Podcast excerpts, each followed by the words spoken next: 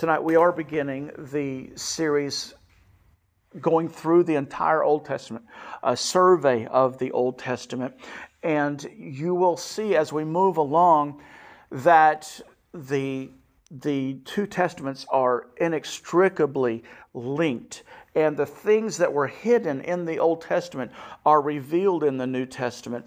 And the things that are in the Old Testament um, are magnified, they are open and given revelation to by the New Testament. It helps you to gain understanding. I hope that uh, you will um, be blessed by this by this series we're actually tonight in just a few minutes as i usually do i'll tell you go somewhere and i'll meet you there so i'm actually going to be starting in the new testament to kind of give us the springboard of what is going to be taking place how it's going to work in our lives and what really the relevance is you'd be surprised how many pastors how many churches how many christians do not read the Old Testament. As a matter of fact, they say that it is not relevant to New Testament believers. And nothing could be further from the truth. It is as fresh as tomorrow's newspaper. As a matter of fact, there are things that are coming to pass right now um, that were prophesied thousands of years ago, and it makes it exciting when you think, "Oh my goodness, I, that's written right there, and this is what we're seeing."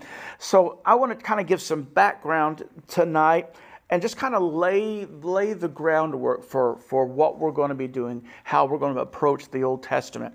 Uh, you know, God's message to us deals with the important ultimate questions in life. God deals with those things that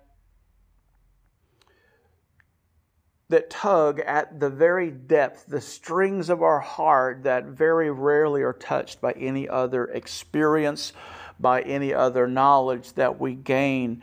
Um, you know, he deals with what, what is God like? What am I like? He deals with what, what have I done in the past for humanity and why did I do it? And above all of that, it deals with the question of what relationship is there between God and man. This is the reason. As a matter of fact, when you begin to read Genesis, you are not actually reading the beginning of the story. Between Genesis 1, verse 1, and Genesis 1, verse 2, there, there is a, a time frame that we are not privy to, but there were incredible things, there were epochs, uh, millennia that took place of history that is not explained to us in the book of Genesis, but we pick it up um, in the books of Ezekiel and a few of the other um, minor prophets. And then if you read some of the um, apocryphal materials, I, I, I, don't find them to be um, canon as the rest of the 66, of the 66 books of the Bible, but there are things like in the book of Enoch that are uh, just will blow your mind away and explains a lot of things that that archaeologists find, that, that scientists find that we can't explain from the pages of the Bible, but it's there between Genesis 1 1 and Genesis 1 2, because the Bible says that the earth was without form and void, and darkness hovered over the face of the deep. This is a process that we'll, we'll get into talking about the gap theory and what that means. Um, but there is, there's history that predates the Bible. And you have to understand, God does not include. Can you imagine what we would have to have a U Haul truck to get around with our Bibles if God would have recorded everything? He hits the mountaintops, He hits the important things that give us the knowledge that we need to have to be able to get into right relationship with Him. That's His point. He doesn't explain every culture, He doesn't explain all kinds of things that took place, He doesn't explain the Pangea, none of that.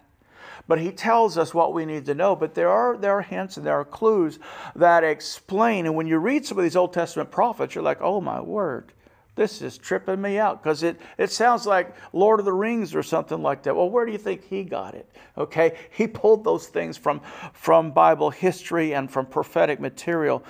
But the written word of God has one major subject, and that is the history of God's plan to bring man into redemption uh, through his Son, the Lord Jesus Christ.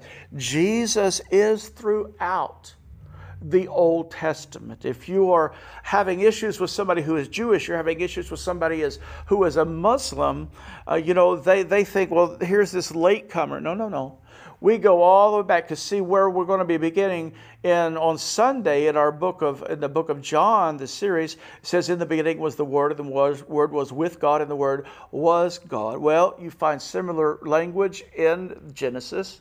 You find similar language at the end of the Bible in Revelation. It all ties together. And as we go through, I will be um, giving you the understanding of where the Christophanies happen. In other words, a pre incarnate appearance of the Lord Jesus Christ, like when he showed up at Abraham's tent and he, the, he recognized that this is, these are angels, this is the Lord, and he bows down to worship him. And then he says, What are you doing here, Lord? And he says, Well, I'm going down to Sodom and Gomorrah and to see if uh, the outcry that has come up to me is accurate. And if so, I'm going to destroy the places. So you have these events where Jesus actually appears in the Old Testament.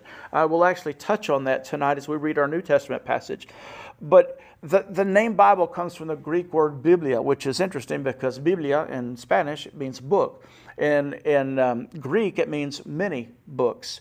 Uh, the Bible was written by over 40 different authors over 1,400 years people who never knew each other, people who lived at different time frames, people who lived in distant regions and in three different languages Hebrew, Greek, and Aramaic. And then, if you can imagine all of that, just say we take some guy, some hayseed from West Texas, and we say, okay, you're going to write this section. We go up to, to a Yankee up in New York, you're going to write this section. Then you go down to Louisiana and get a Cajun. Then you go up to Alaska, and you have all these people write a story and then you try to put that together to one compilation, it's going to be a disaster.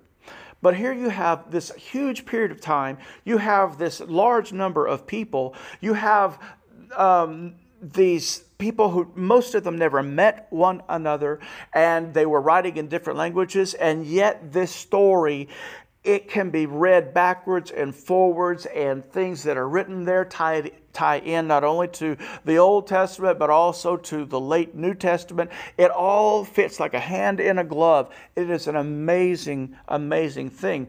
We have 66 books that make up uh, the canon that we call the, the Christian Bible. The statistical odds of this being able to happen are not even calculable. We, we could not put paper, uh, pen to paper, we could not put it in the most sophisticated computer to be able to spit out the, the probabilities that this would even happen once. Um, that all these people from these different cultures, languages, different ways of viewing life, different experiences, different, different interactions with the God that they're writing about, without one contradiction, without one error. It's, it's beyond human comprehension. When you begin to think about the Bible and these terms, you begin to look at it in a different way because you think, oh my goodness, this is a supernatural book. Yeah. The Bible says that it is God breathed. That means that the inspiration of God, when we read, you know, in 2 Timothy 3, it says that all, all scripture is inspired, all scripture, all scripture is God breathed. What that literally means is that God was imparting into these people in a supernatural act the same thing that He did in Genesis 1 1 and then redid in Genesis 1 2. This thing where the Holy Spirit comes down and does a creative work. And there is a miraculous uh, cooperation between these men and the living God. He incorporates their personalities, the way that they view the world, and that's that's key. You'll see that again and again. That's very important for us.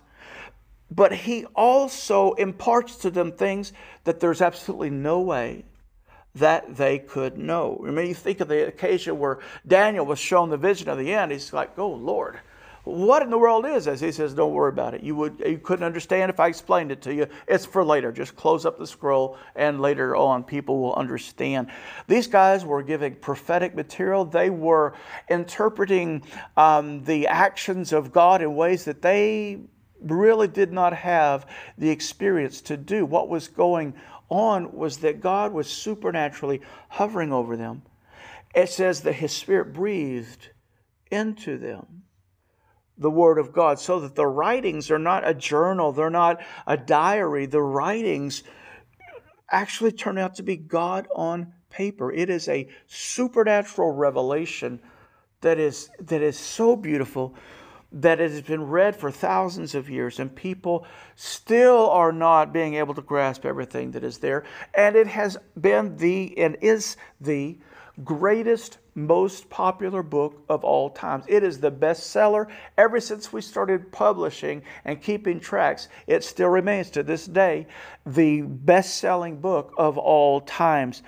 The Bible, this is important. A, it sounds very simple, but it's a deep theological issue in our world today that makes all the difference. The Bible does not contain the Word of God.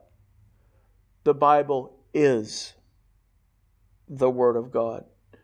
When, when you go into upper levels of study, it can make you furious at how people who are brilliant academically try to explain their own faith away. And Matter of fact, many, many people who go high up in theological studies end up walking away because it becomes so intractable um, with academics that they talk themselves out of their own faith.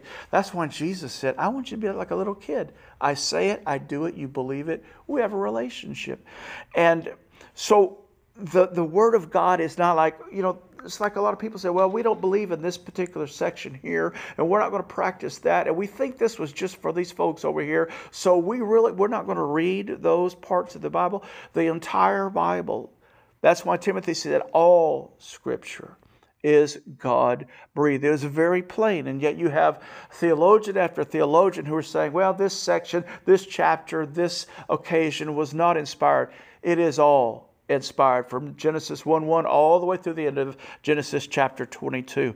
Uh, at the same time, it is really important for us to, to understand that there, there was a human element in this. This is what enables us to connect with God. There are certain people that God works with because they have an extraordinary ability to have an extreme focus in their lives. God is breakfast, lunch, and dinner. It's all they eat, sleep, drink. They have that ability to connect with Him in such a way. He takes people like that and, and He used them to bring the Word of God about. But most of us are just ordinary Joes. And God has arranged the Bible and created the Bible in such a way that we as human beings are able to relate to Him through the writings, the personalities, the understanding, the insight, the experiences of the people that God used to write the Bible. So the, the Old Testament is, is extremely valid for us as 21st century uh, believers, and we're going to see that uh, in 1 uh, Corinthians chapter 10. Let's begin at verse 1. This is the tie in between the two testaments. For I do not want you to be ignorant of the fact, brothers and sisters, that our ancestors were all under the cloud and that they all passed through the sea. They were all baptized into Moses in the cloud and in the sea. In other words, they submitted themselves to his leadership. They, he was the one that was leading them to a relationship with God. Verse 3 it says, They all ate the same spiritual food and drank the same spiritual drink. For they drank from the spiritual rock that accompanied them, and that rock was Christ. Nevertheless, God was not pleased with most of them. Their bodies were scattered in the wilderness. Now, these things occurred as examples to keep us from setting our hearts on evil things as they did. I want to reread that particular verse because this is the crux. This is the tie in between all that stuff in those dusty Old Testament pages and our life right here in Caney, Kansas. These things occurred as examples to keep us from setting our hearts on evil things as they did. Do not be idolaters, as some of them were. As it is written, the people sat down to eat and drink and got up to indulge in revelry. We should not commit sexual immorality, as some of them did, and in one day 23,000 of them died. Now, this is the case, the instance when Moses went up to receive the law, and the people immediately reverted back to their old uh, Egyptian gods and the orgies that went along with that. That's the reference here. It says, um, We should not, verse 9, we should not test Christ as some of them did and were killed by snakes. And do not grumble as some of them, some of them did and were killed by the destroying angel. Verse 11, this is important. These things happened to them as examples and were written down as warnings for us, on whom the culmination of the ages has come. So here you have the Apostle Paul, a man that God used to pen two thirds of the New Testament. He is telling us that the history of Israel is specifically recorded for us. It is better, it is easier to be a vicarious learner than it is to go through the pain yourself. In other words, you see somebody, they make a terrible decision, they pay horrible consequences for that, and then you learn the lesson. You say, ah, that was the result of that behavior. I'm not going to do that so that you don't have to spend six months or a year putting your life back on track and trying to get things back in order so that you can continue on in life. That's what the Apostle Paul is saying here. All of this stuff in the Old Testament was recorded for us right now. And he says, Those upon whom the culmination of the ages has come. Well, that's us, guys. We are just before the end of the Bible. You know, Acts 29 is still be recorded in heaven. The tribulation period is about to come upon the earth. You and I are at the culmination. So, since we're at the very end of the ages, and that's what Paul said uh, this was applicable to, then we logically can go back and say, all this history, all of these life stories, all of this drama, all of the chaos, all of the consequences, all of those things, God expects us to take those into our hearts to examine them, to ask Him for wisdom and for uh, self discipline not to do like these people did. So, this material is very, very important for Christians in the 21st century. The New Testament is absolutely full of the Old Testament. We, we, we know that Jesus quoted from 22 of the Old Testament books during his ministry. Uh, Matthew has 19 quotations from the Old Testament, Luke has 25 the book of Hebrews has 85 quotations, and the book of Revelation has 245 quotations from the Old Testament. So, those people, and I, have met pastors who say that this Old Testament is not for us. Well, then you need to take out a Bible and you need to start cutting like crazy, tearing up pages, cutting out verses, because it's all through the New Testament. You, you know, guys, right? The early church, the Old Testament was their Bible. The disciples, the apostles, Jesus never one time preached from the New Testament. He didn't open up the book of John and say, okay, let's talk. No. Everything they had. So, how could they come to faith? I mean, after Jesus was resurrected from the dead and he's walking on the road to Emmaus, and he runs into these two guys and they're depressed and they're talking about all that had taken place. We thought he was the Messiah.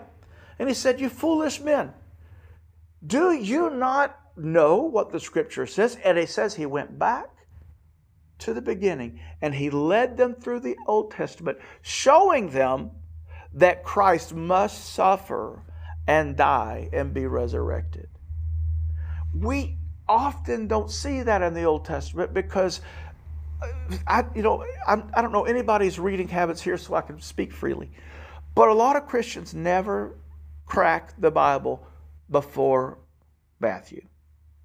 And they are missing so much treasure, so many riches of the revelation of who God is, why He does what He does, how He relates to us, the way that He feels, the fact that He does feel. He is a personality. We are made in His image, and there are certain things that we still reflect. God still has wrath and anger, He has love, He has justice, He has humility, He has goodness and faithfulness and meekness. And these are things that we try to, to emulate but the Old Testament shows us, oh, that's actually God's character. Well, let's keep moving here.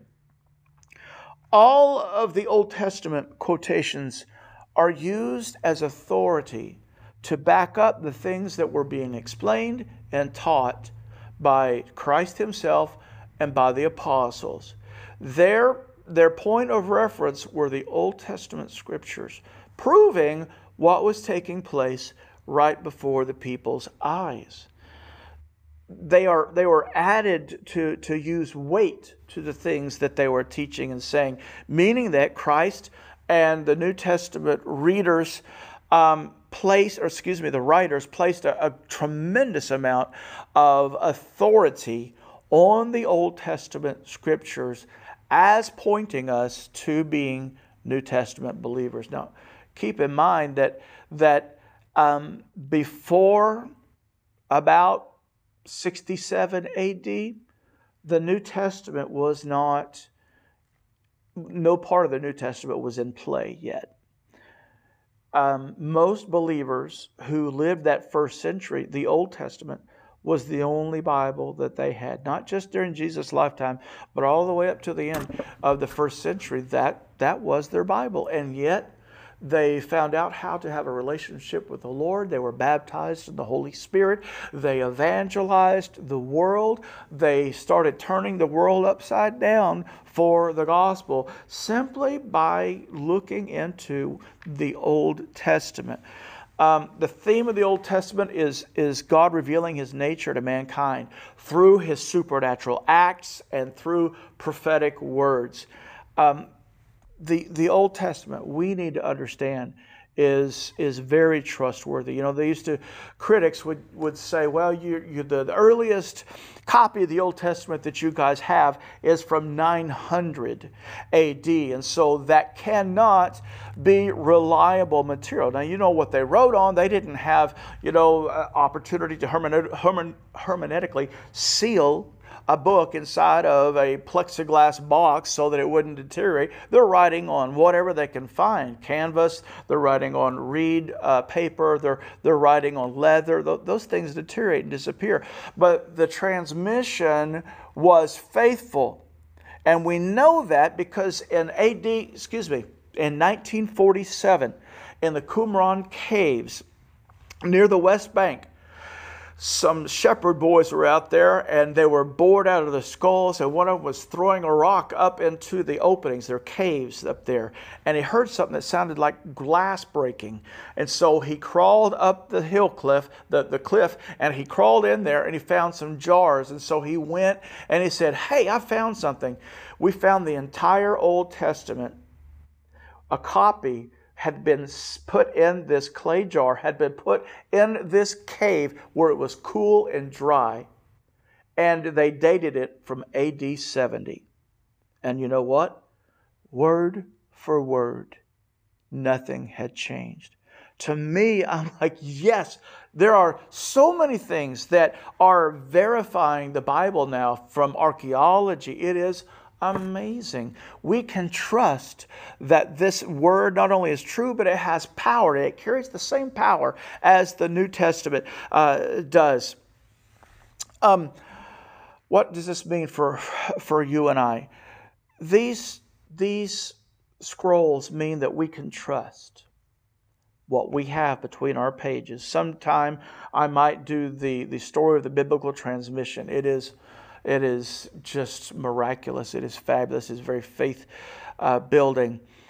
Um, but I want you to I want you to understand that there are aspects of Jesus and your relationship with him. If you're not an Old Testament reader, you will not get. You will not see. You will not understand. You will not experience. Um, the Old Testament is a personal message to every single one of us as, as New Testament believers. You know, when, when we study the events and the records, um, we discover a lot of things about our own lives because God, in order to help us to have relationship with Him, recorded the good, bad, and the ugly. He didn't cut out the bad parts where people really messed up. He didn't cut out the bad parts where he had to come down like a ton of bricks on people. God recorded everything so that we have a real understanding of the human interaction if God forgave that guy, He'll forgive me. If God can put that person back together, He can put me back together. If God can do that miraculous deliverance, He can do it for me. You see what I'm saying? When I am really struggling and I'm really having a hard time in my faith, man, I go back. I go back to the stories of Samuel and Kings. Um, I, I go back to the Psalms because these things, these were real people going through life threatening situations, through the crises of their lives, and you see how God's Spirit came along and helped them. You know, the, the, the opportunity to be baptized in the Holy Spirit for anybody, that, that came in the book of Acts. But did you know there were people who were baptized in the Holy Spirit all through the Old Testament? We'll hit those things when we come through there. There were certain individuals that the Lord would baptize with the Holy Spirit.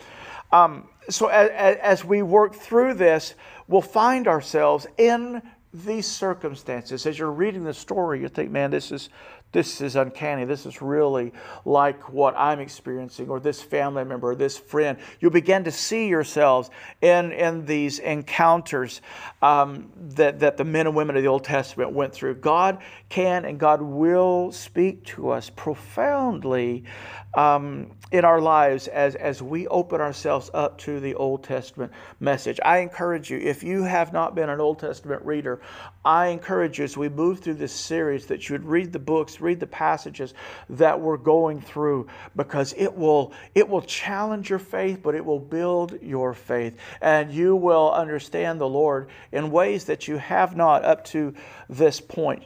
You know, God is amazing.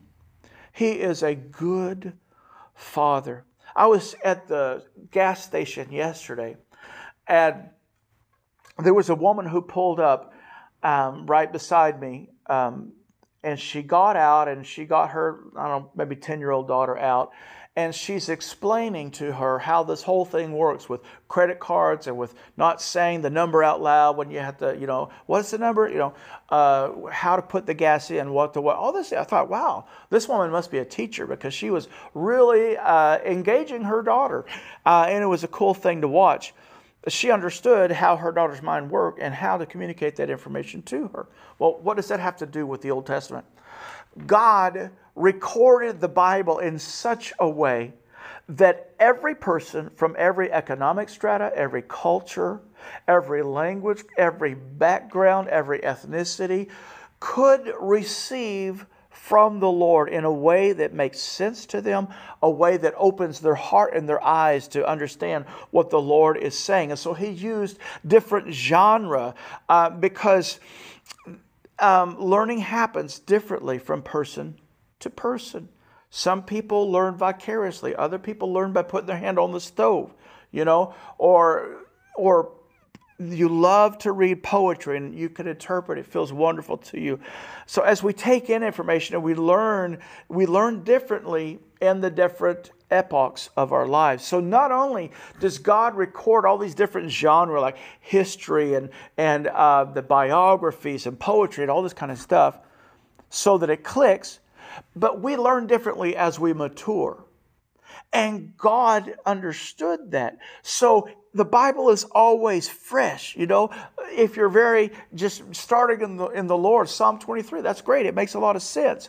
But as you move through, forward and your mind matures and you need a greater challenge, there are other ways that the Lord has told that story or that characteristic of Himself that rings true with somebody that's in their 50s that really it doesn't make any sense to somebody's somebody that's in their 20s. When you begin to examine all the aspects, the way that God revealed His Word, the way that He preserved it, all the different ways that He, he um, spoke into the, the people that were carrying the word to the written page.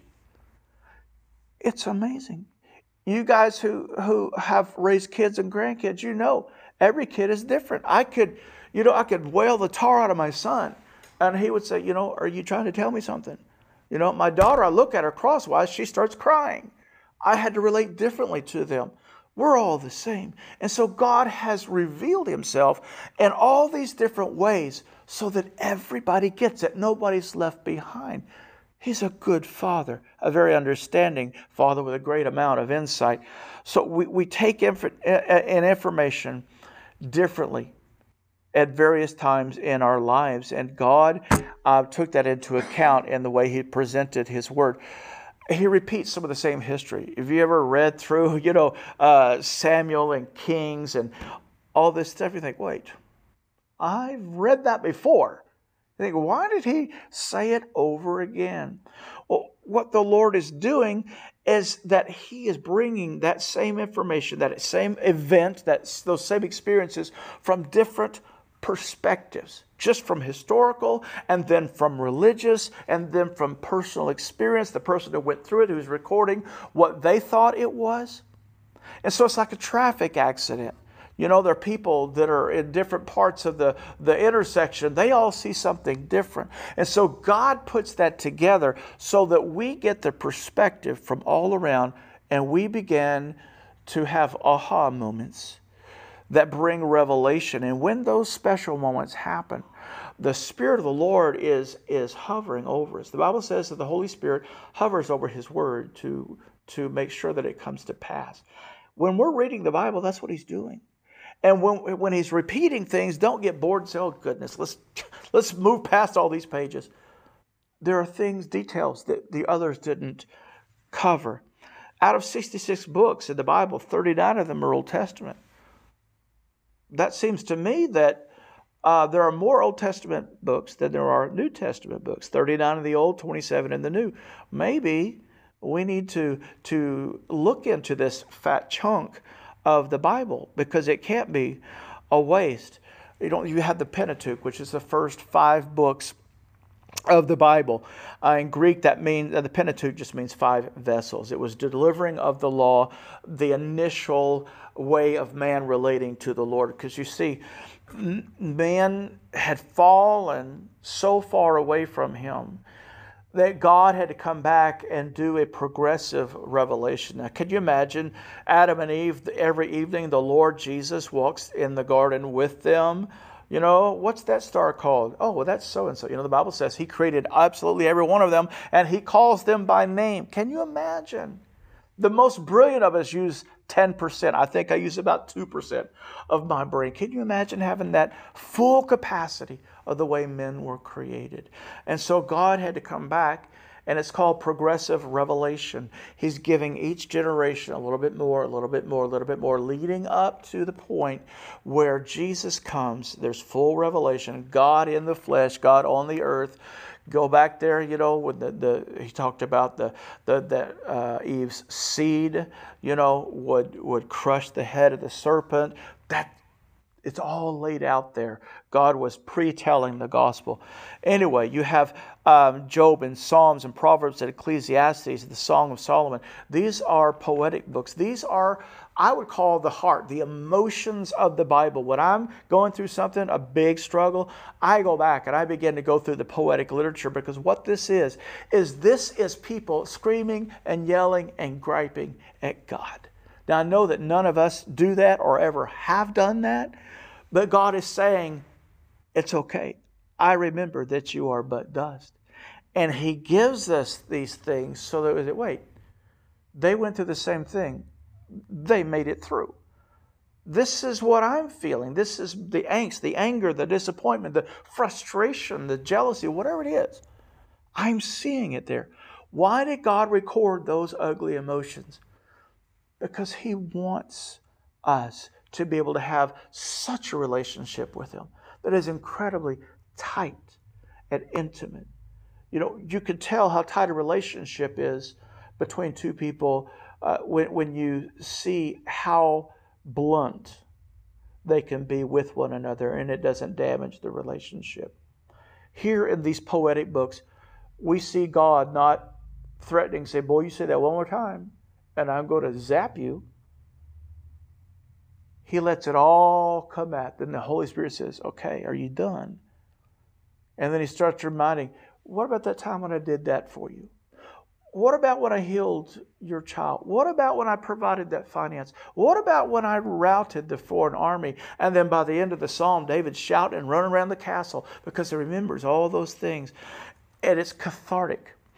When we go through this stuff, it can be the same thing for us an experience that is so powerful, so intimate. It is a breakthrough in the relationship that we come out closer to the Lord than when we went in. So, in other words, going through that has actually made our lives better. Painful in the meantime, but much better afterwards. Um, prophets serve two functions, and we need to understand this. There are two types of prophecy. One is forthtelling, okay? What is that? It's when God says, blah, blah, blah, blah, Go say that to those people. And the prophet goes out and says, Okay, you guys been doing this and that and the other. The Lord says, This is what's coming down the pike. That's forthtelling, going out and, and giving a message that God has given them. The other part of prophecy, the other kind of prophecy is forth, uh, foretelling. In other words, saying something that will come to pass in the future. That's usually what we think about when we talk about prophecy. But we have the same thing when we are when we are the Holy Spirit is moving among us, and somebody gives a, a word of knowledge. Okay, that's the same thing. That's the that's the foretelling. God is whispering in their spirit, and they are speaking to the congregation. This is what the Lord says. Um, so the details of the, the historical books are keys uh, to a proper understanding of the message of the prophets. Okay, so when we take these words, and I've heard tons and tons of people, they they'll take a snippet out of a prophecy from the Old Testament and apply it to their lives. Well, unless you understand what God was doing, the reason God was doing, and the, the details of the situation, you don't really understand the purpose of that. So you can't just snatch it and grab it and claim it, name it, claim it, frame it, hang it on the wall. You can't do that. You have to understand what was going on. Why did God respond to this?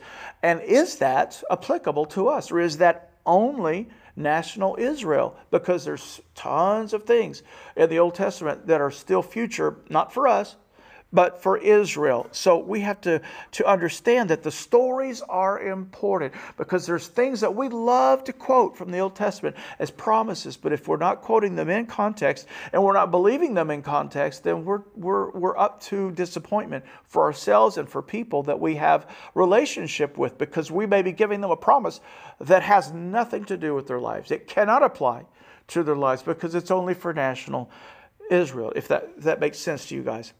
So let me wrap this thing up tonight. Um, as we move through this, this Old Testament study, we're going to be doing it in chronological order. You know, your Bibles are not written in chronological order, right? So it'll jump all over the place uh, uh, according to the index in your Bible. Um, the, we have to see that the basic theme of, of the Old Testament is God revealing Himself through uh, the historical events, revealing his nature, revealing his power, revealing his, his attributes. All of these things beautifully come out. Um, these events, although they were guided and allowed by the Holy Spirit, um, could not give us a revelation in themselves. Just reading the events that took place, the wars, the, the family troubles, the, the crises, all of that.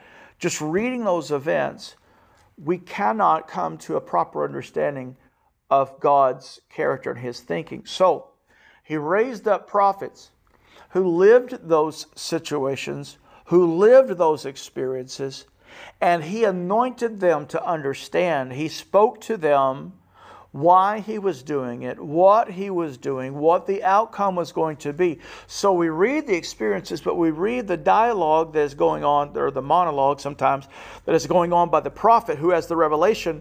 We put those together. Not only do we know what happened, we know why God sent it, what God intended for it to, to be the outcome and what, how that can relate to our personal lives. And so they give the explanation of, of what is happening here.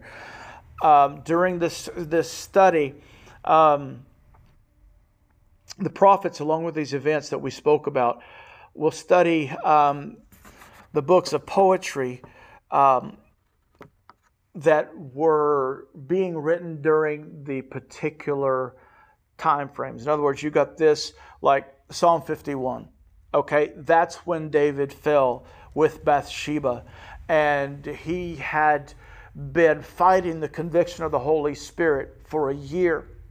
He had not repented of what he did. We all know that story. And he was trying to move past it, yet his relationship with the Lord was broken. And then Nathan the prophet comes and he tells him this story, and David gets all upset and says, Bring the guy in. I'm gonna, you know, I'm gonna tie him up by his thumbs and flail him. And then Nathan says, You're the man. And he breaks.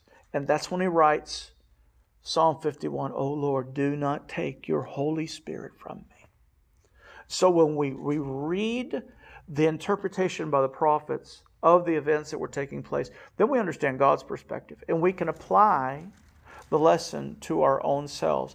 And then we'll read the people who wrote Psalms and, and Proverbs and things uh, in the poetic literature. This is, this is how they responded to what was going on. God called David out in a very blunt way, embarrassed him. Incidentally, David suffered grief for the rest of his life. God forgave him. God restored him in his authority. But his family was a nightmare, an absolute nightmare for the rest of his life. He had consequence after consequence that came from that one moment when he did not have self discipline in his life.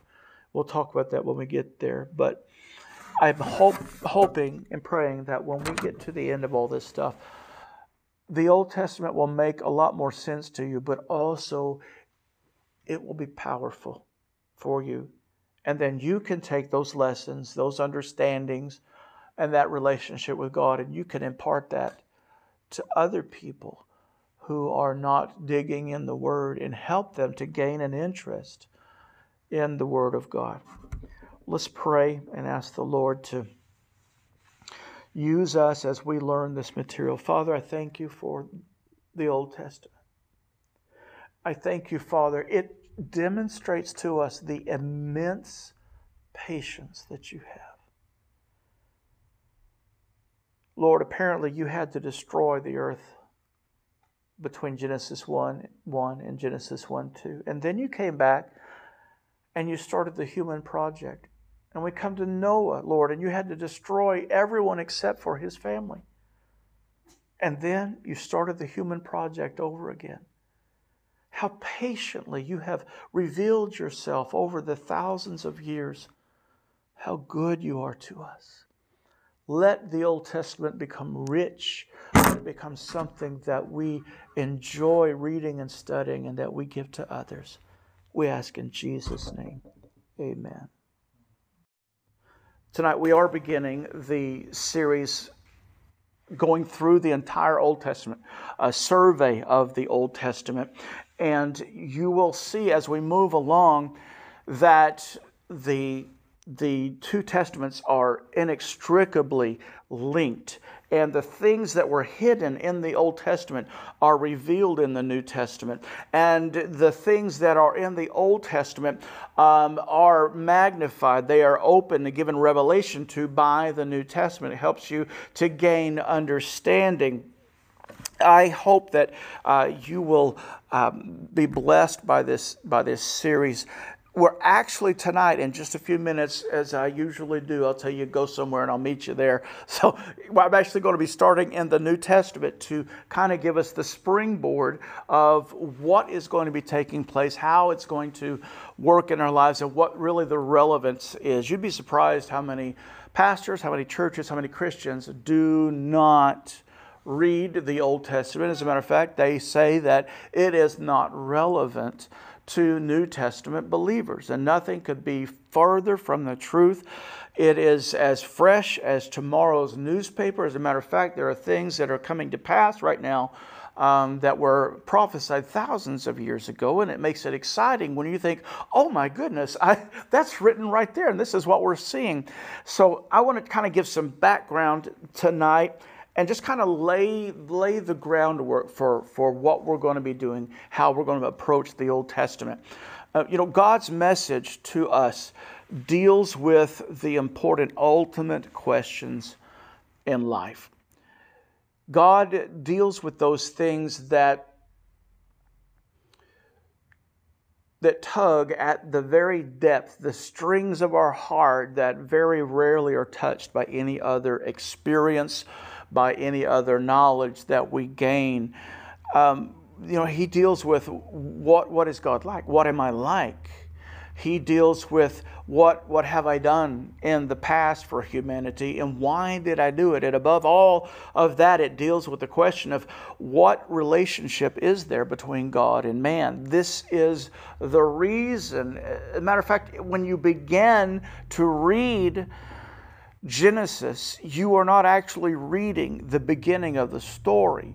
Between Genesis 1, verse 1, and Genesis 1, verse 2, there, there is a, a time frame that we are not privy to, but there were incredible things, there were epochs, uh, millennia that took place of history that is not explained to us in the book of Genesis, but we pick it up um, in the books of Ezekiel and a few of the other um, minor prophets. And then if you read some of the um, apocryphal materials, I, I I don't find them to be um, canon as the rest of the 66, of the 66 books of the Bible, but there are things like in the book of Enoch that are uh, just will blow your mind away and explains a lot of things that that archaeologists find, that, that scientists find, that we can't explain from the pages of the Bible, but it's there between Genesis 1 1 and Genesis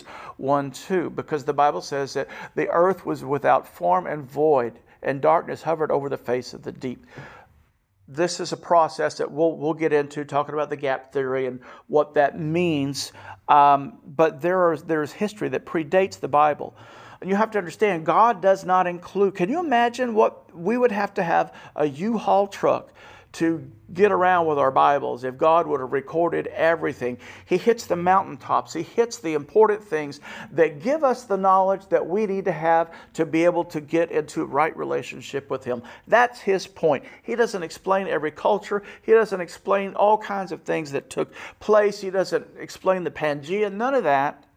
But he tells us what we need to know. But there are, there are hints and there are clues that explain. And when you read some of these Old Testament prophets, you're like, oh my word, this is tripping me out because it, it sounds like Lord of the Rings or something like that. Well, where do you think he got it? Okay, he pulled those things from, from Bible history and from prophetic material.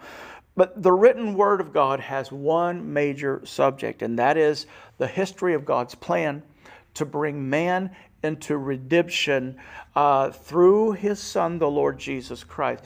Jesus is throughout the Old Testament. If you are having issues with somebody who is Jewish, you're having issues with somebody is, who is a Muslim, uh, you know, they, they think, well, here's this latecomer. No, no, no we go all the way back to see where we're going to be beginning in on Sunday in our book of in the book of John, the series says in the beginning was the word and the word was with God and the word was God. Well, you find similar language in Genesis. You find similar language at the end of the Bible in Revelation. It all ties together. And as we go through, I will be um, giving you the understanding of where the Christophanies happen. In other words, a pre incarnate appearance of the Lord Jesus Christ, like when he showed up at Abraham's tent and he, the, he recognized that this is, these are angels, this is the Lord, and he bows down to worship him. And then he says, What are you doing here, Lord? And he says, Well, I'm going down to Sodom and Gomorrah and to see if uh, the outcry that has come up to me is accurate. And if so, I'm going to destroy the places. So you have these events where Jesus actually appears in the Old Testament. I will actually touch on that tonight as we read our New Testament passage.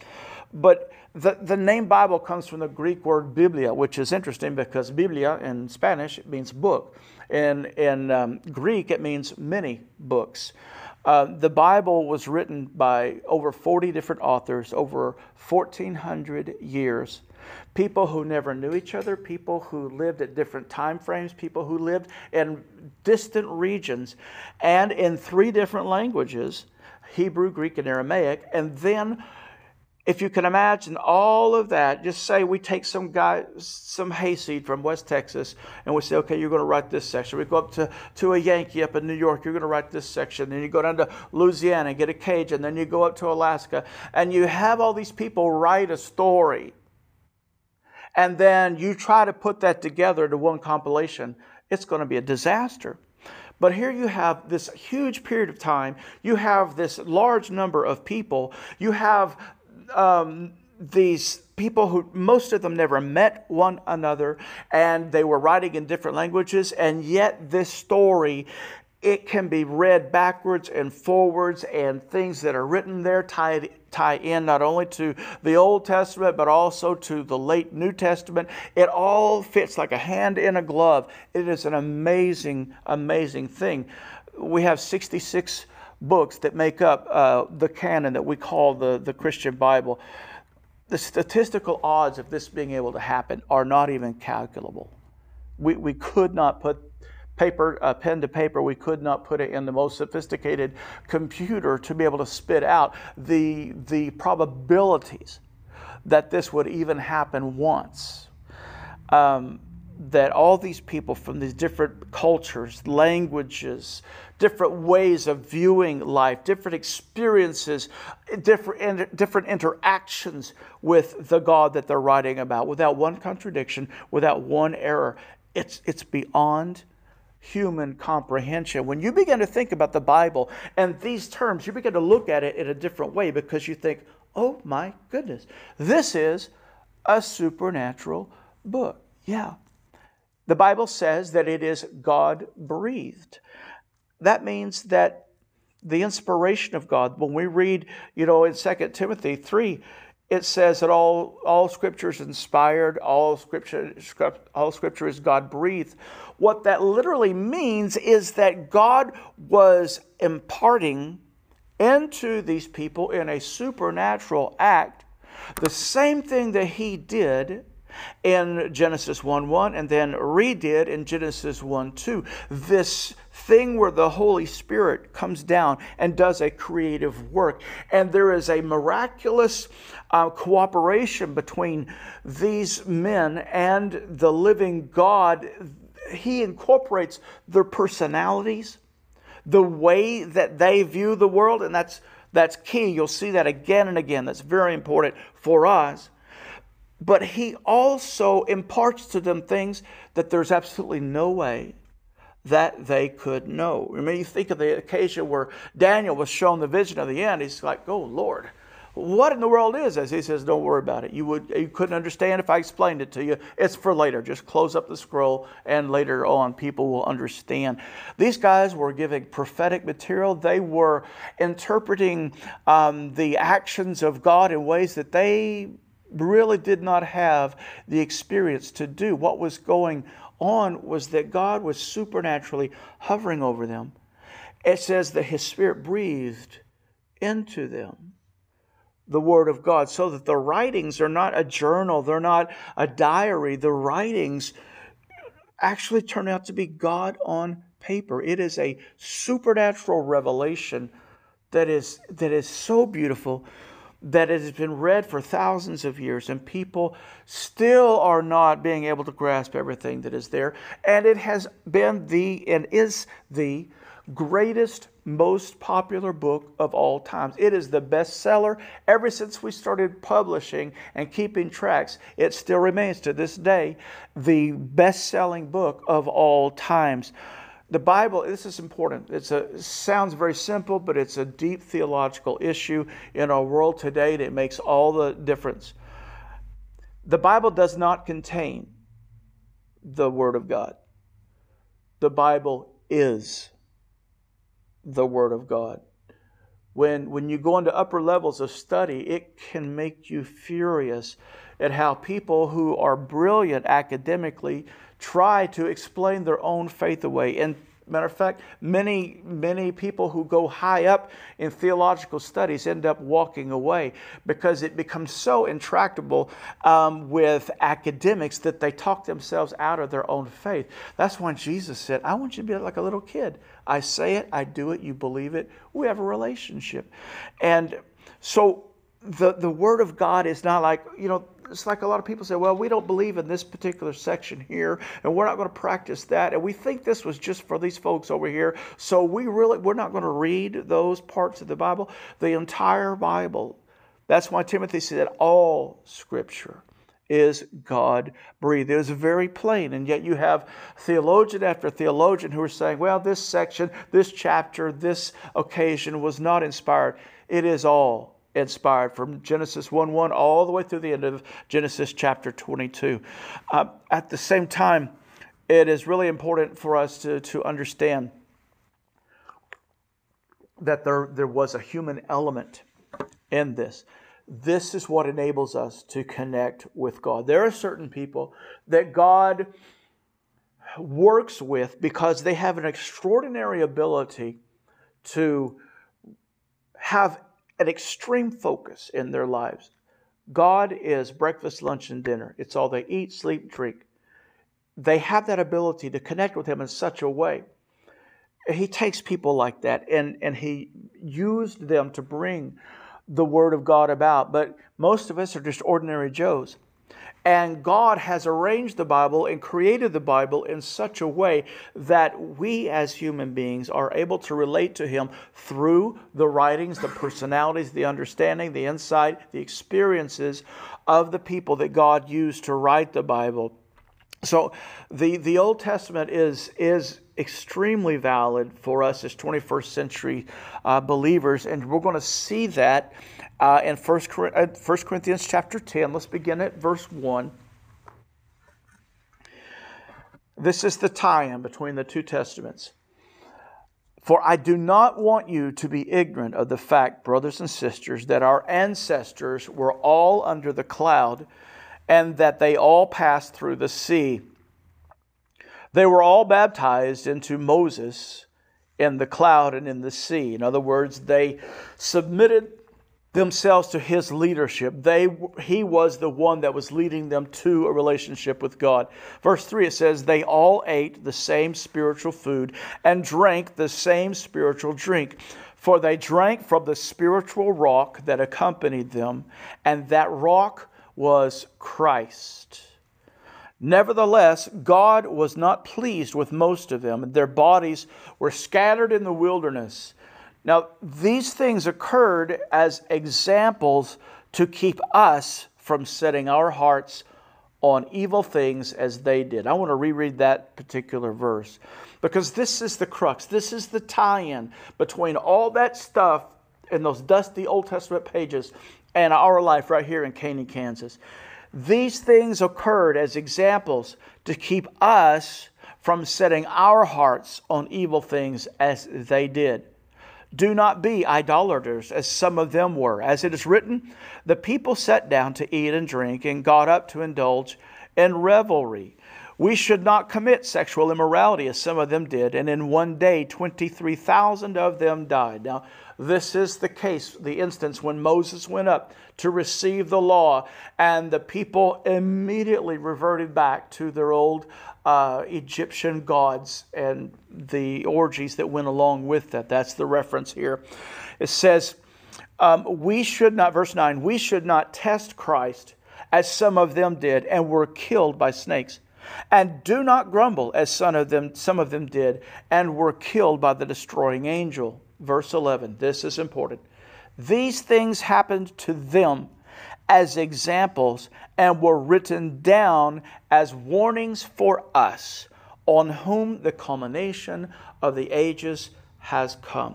So here you have the Apostle Paul, a man that God used to pen two thirds of the New Testament. He is telling us that the history of Israel is specifically recorded for us. It is better, it is easier to be a vicarious learner than it is to go through the pain yourself. In other words, you see somebody, they make a terrible decision, they pay horrible consequences for that, and then you learn the lesson. You say, ah, that was the result of that behavior. I'm not going to do that so that you don't have to spend six months or a year putting your life back on track and trying to get things back in order so that you can continue on in life. That's what the Apostle Paul is saying here. All of this stuff in the Old Testament was recorded for us right now. And he says, Those upon whom the culmination of the ages has come. Well, that's us, guys. We are just before the end of the Bible. You know, Acts 29 is still be recorded in heaven. The tribulation period is about to come upon the earth. You and I are at the culmination. So, since we're at the very end of the ages, and that's what Paul said uh, this was applicable to, then we logically can go back and say, all this history, all of these life stories, all of this drama, all of the chaos, all of the consequences, all of those things, God expects us to take those into our hearts to examine them, to ask Him for wisdom and for uh, self discipline not to do like these people did. So, this material is very, very important for Christians in the 21st century. The New Testament is absolutely full of the Old Testament. We, we, we know that Jesus quoted from 22 of the Old Testament books during his ministry. Uh, Matthew has 19 quotations from the Old Testament, Luke has 25 the book of Hebrews has 85 quotations, and the book of Revelation has 245 quotations from the Old Testament. So, those people, and I, have met pastors who say that this Old Testament is not for us. Well, then you need to take out a Bible and you need to start cutting like crazy, tearing up pages, cutting out verses, because it's all through the New Testament. You, you know, guys, right? The early church, the Old Testament was their Bible. The disciples, the apostles, Jesus never one time preached from the New Testament. He didn't open up the book of John and say, okay, let's talk. No. Everything they had. So, how could they come to faith? I mean, after Jesus was resurrected from the dead and he's walking on the road to Emmaus, and he runs into these two guys and they're depressed and they're talking about all that had taken place. We thought he was the Messiah. And he said, You foolish men, do you not know what the scripture says? And he says he went back to the beginning and he led them through the Old Testament, showing them that Christ must suffer and die and be resurrected. We often don't see that in the Old Testament because uh, I, you know, I'm, I do not know anybody's reading habits here, so I can speak freely. But a lot of Christians never crack the Bible before Matthew. And they are missing so much treasure, so many riches of the revelation of who God is, why He does what He does, how He relates to us, the way that He feels, the fact that He does feel. He is a personality. We are made in His image, and there are certain things that we still reflect. God still has wrath and anger, He has love, He has justice, He has humility, He has goodness and faithfulness and meekness, and these are things that we try to, to emulate but the Old Testament shows us, oh, that's actually God's character. Well, let's keep moving here. All of the Old Testament quotations are used as authority to back up the things that were being explained and taught by Christ Himself and by the apostles. Their, their point of reference were the Old Testament scriptures, proving what was taking place right before the people's eyes. They, are, they were added to, to use weight to the things that they were teaching and saying, meaning that Christ and the New Testament readers um, placed, or excuse me, the writers placed a, a tremendous amount of authority on the Old Testament scriptures as pointing us to being New Testament believers. Now, keep in mind that that um, before about 67 AD, the New Testament was not, no part of the New Testament was in play yet. Um, most believers who lived that first century, the Old Testament, was the only Bible that they had, not just during Jesus' lifetime, but all the way up to the end of the first century. That, that was their Bible. And yet, they found out how to have a relationship with the Lord. They were baptized in the Holy Spirit. They evangelized the world. They started turning the world upside down for the gospel simply by looking into the Old Testament. Um, the theme of the Old Testament is, is God revealing his nature to mankind through his supernatural acts and through prophetic words. Um, the, the Old Testament, we need to understand, is, is very trustworthy. You know, they used to, critics would, would say, well, you, you, the, the earliest copy of the Old Testament that you guys have is from 900 AD. And so that cannot be reliable material. Now, you know what they wrote on. They didn't have, you know, uh, opportunity to hermeneutically seal a book inside of a plexiglass box so that it wouldn't deteriorate. They're writing on whatever they can find canvas, they're writing on reed uh, paper, they're, they're writing on leather. Th- those things deteriorate and disappear. But the transmission was faithful. And we know that because in AD, excuse me, in 1947, in the Qumran caves near the West Bank, some shepherd boys were out there and they were bored out of their skulls and one of them was throwing a rock up into the openings there are caves up there. And he heard something that sounded like glass breaking. And so he crawled up the hill cliff the, the cliff and he crawled in there and he found some jars. And so he went and he said hey i found something. We found the entire old testament a copy had been put in this clay jar, had been put in this cave where it was cool and dry. And they dated it from AD 70. And you know what? Word for word, nothing had changed. To me, I'm like, yes, there are so many things that are verifying the Bible now from archaeology. It is amazing. We can trust that this word not only is true, but it has power. It carries the same power as the New Testament uh, does. Um, what does this mean for, for you and I? These, these scrolls mean that we can trust what we have between our pages. Sometime I might do the, the story of the biblical transmission. It is it is just miraculous. It is fabulous. It's very faith uh, building. Um, but I want you to I want you to understand that there are aspects of Jesus and your relationship with him. If you're not an Old Testament reader, you will not get. You will not see. You will not understand. You will not experience. Um, the Old Testament is a personal message to every single one of us as, as New Testament believers. You know, when, when we study the events and the records, um, we discover a lot of things about our own lives because God, in order to help us to have relationship with Him, recorded the good, bad, and the ugly. He didn't cut out the bad parts where people really messed up. He didn't cut out the bad parts where he had to come down like a ton of bricks on people. God recorded everything so that we have a real understanding of the human interaction. If God forgave that guy, He'll forgive me. If God can put that person back together, He can put me back together. If God can do that miraculous deliverance, He can do it for me. You see what I'm saying?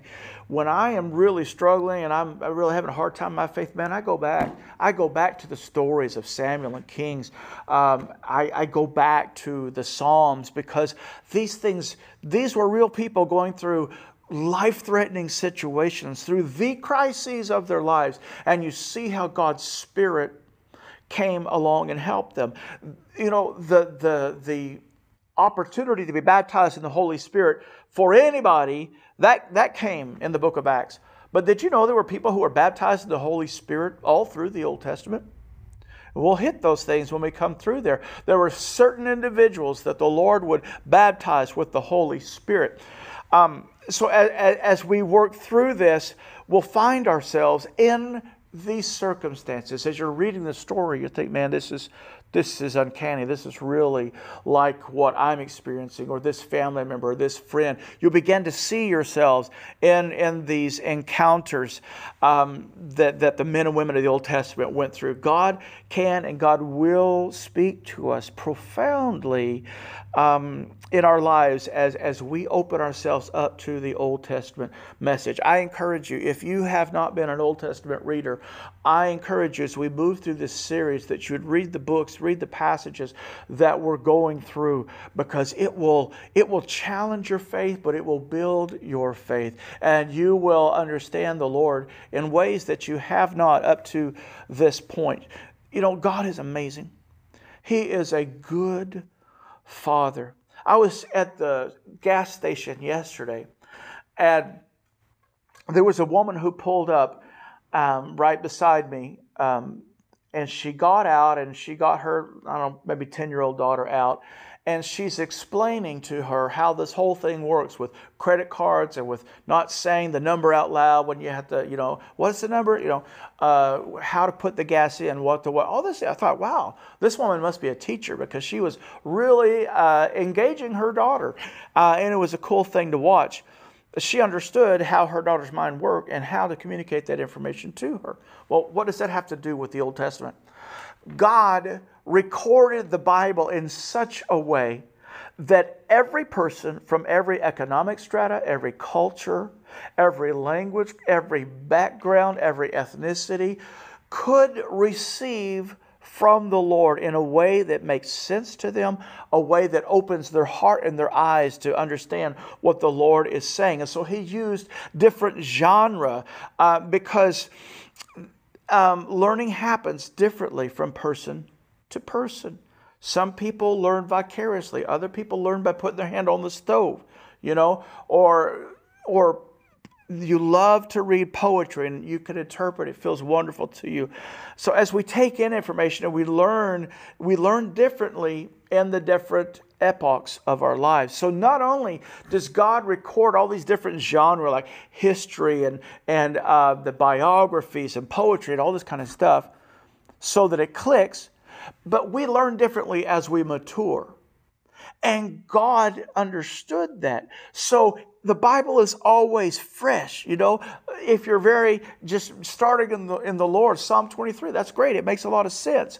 But as you move through, forward and your mind matures and you need a greater challenge, there are other ways that the Lord has told that story or that characteristic of Himself that rings true with somebody that's in their 50s that really it doesn't make any sense to somebody's somebody that's in their 20s. When you begin to examine all the aspects, the way that God revealed His Word, the way that He preserved it, all the different ways that He, he um, spoke into the, the people that were carrying the Word to the written page. It's amazing. You guys who, who have raised kids and grandkids, you know every kid is different. I could, you know, I could wail the tar out of my son, and he would say, you know, are you trying to tell me something? You know, my daughter, I look at her crosswise, she starts crying. I had to relate differently to them. We're all the same. And so God has revealed himself in all these different ways so that everybody gets it. Nobody's left behind. He's a good father, a very understanding father with a great amount of insight. So we, we take inf- uh, uh, in information differently at various times in our lives, and God uh, took that into account in the way He presented His Word he repeats some of the same history. Have you ever read through, you know, uh, Samuel and Kings and all this stuff? You think, wait, I've read that before. You think, why did he say it over again? Well, what the Lord is doing is that he is bringing that same information, that same event, that those same experiences from different perspectives, just from historical and then from religious and then from personal experience, the person who went through it, who's recording what they thought it was. And so it's like a traffic accident. You know, there are people that are in different parts of the, the intersection. They all see something different. And so God puts that together so that we get the perspective from all around and we begin to have aha moments that bring revelation. And when those special moments happen, the Spirit of the Lord is, is hovering over us. The Bible says that the Holy Spirit hovers over His Word to, to make sure that it comes to pass. When we're reading the Bible, that's what He's doing. And when, when He's repeating things, don't get bored and say, oh, goodness, let's, let's move past all these pages. There are things, details that the others didn't cover.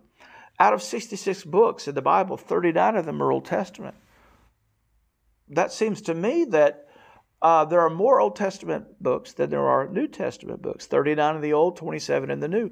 Maybe we need to, to look into this fat chunk of the Bible because it can't be a waste.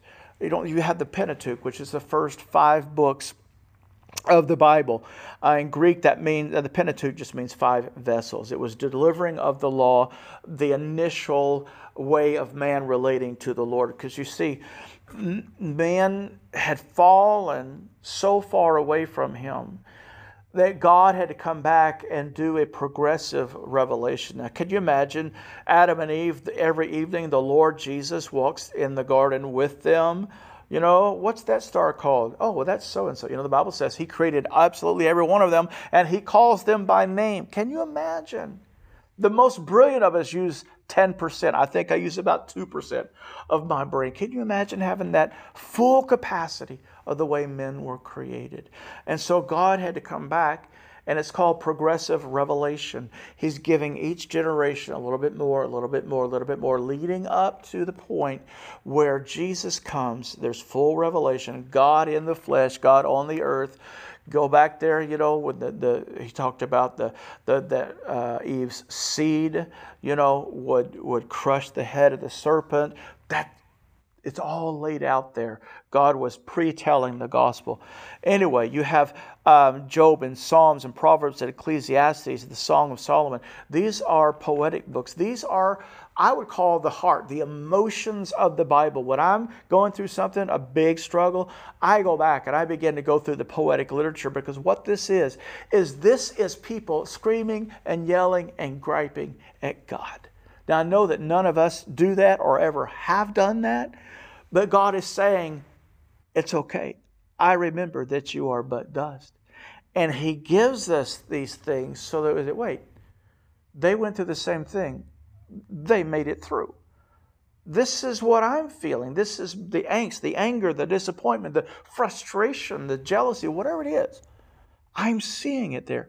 Why did God record those ugly emotions?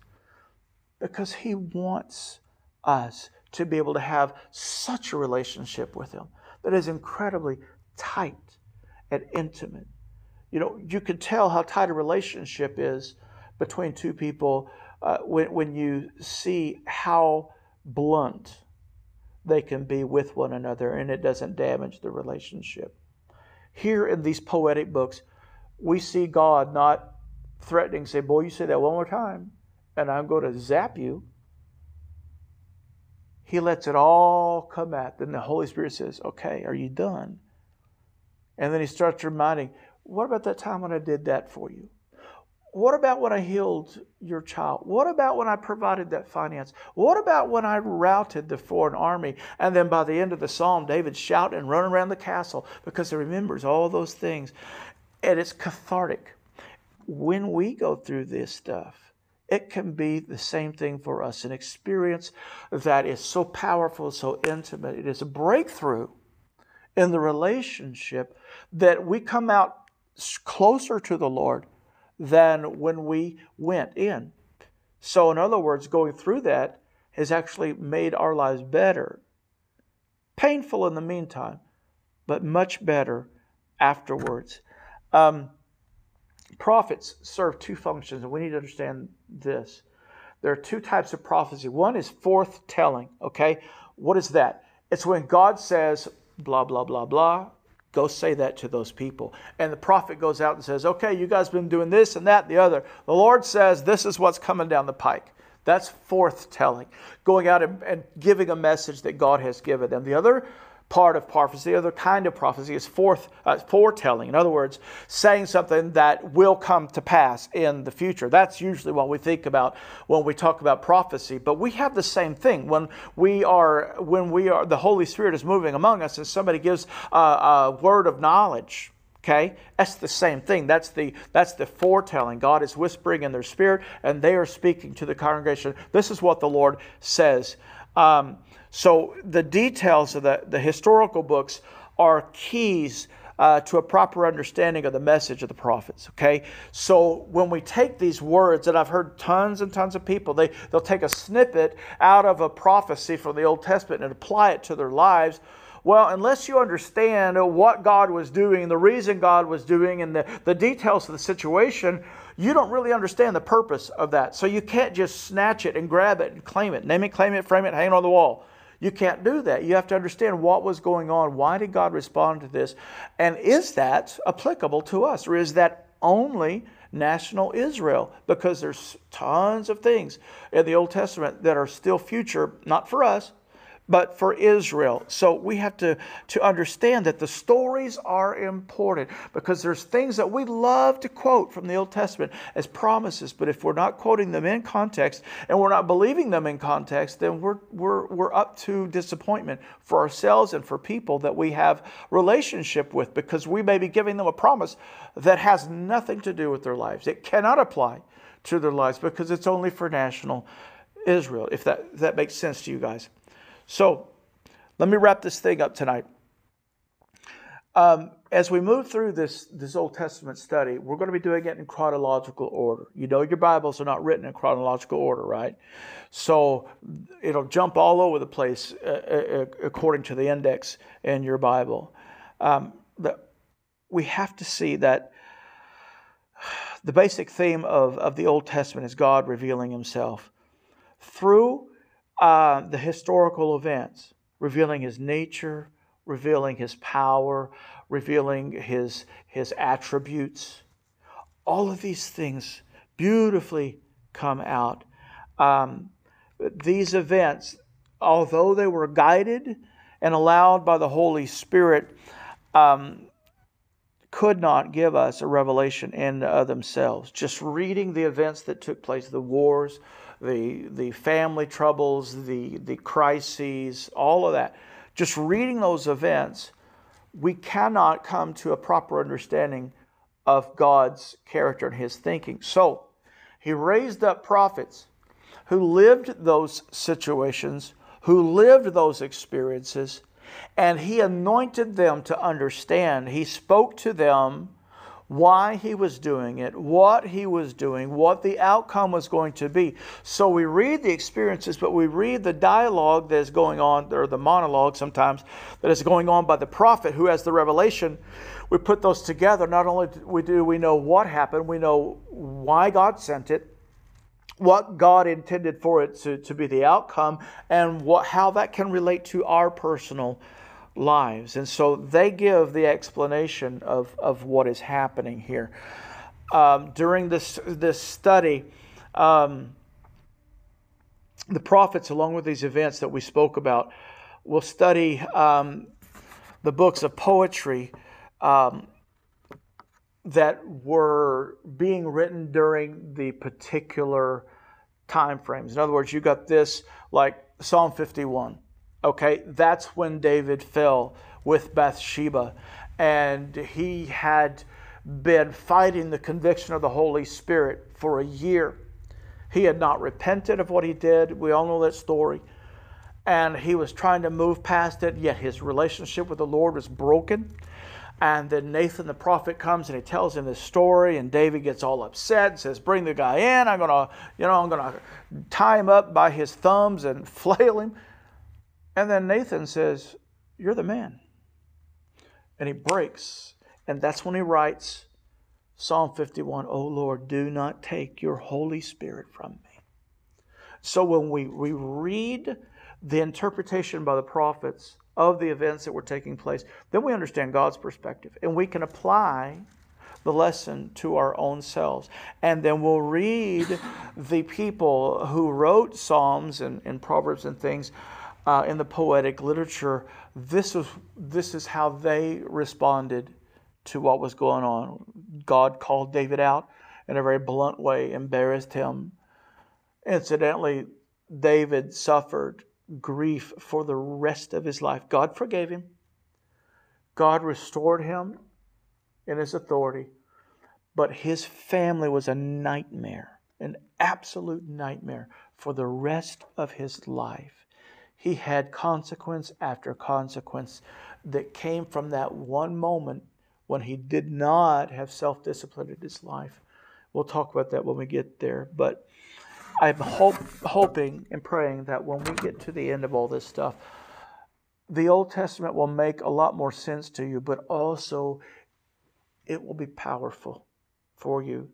And then you can take those lessons, those understandings, and that relationship with God, and you can impart that to other people who are not digging in the Word and help them to gain an interest in the Word of God. Let's pray and ask the Lord to use us as we learn this material. Father, I thank you for the Old Testament. I thank you, Father. It demonstrates to us the immense patience that you have. Lord, apparently you had to destroy the earth between Genesis 1, 1 and Genesis 1 2. And then you came back and you started the human project. And we come to Noah, Lord, and you had to destroy everyone except for his family. And then you started the human project over again. How patiently you have revealed yourself over the thousands of years. How good you are to us. Let the Old Testament become rich. Let it become something that we enjoy reading and studying and that we give to others. We ask in Jesus' name. Amen.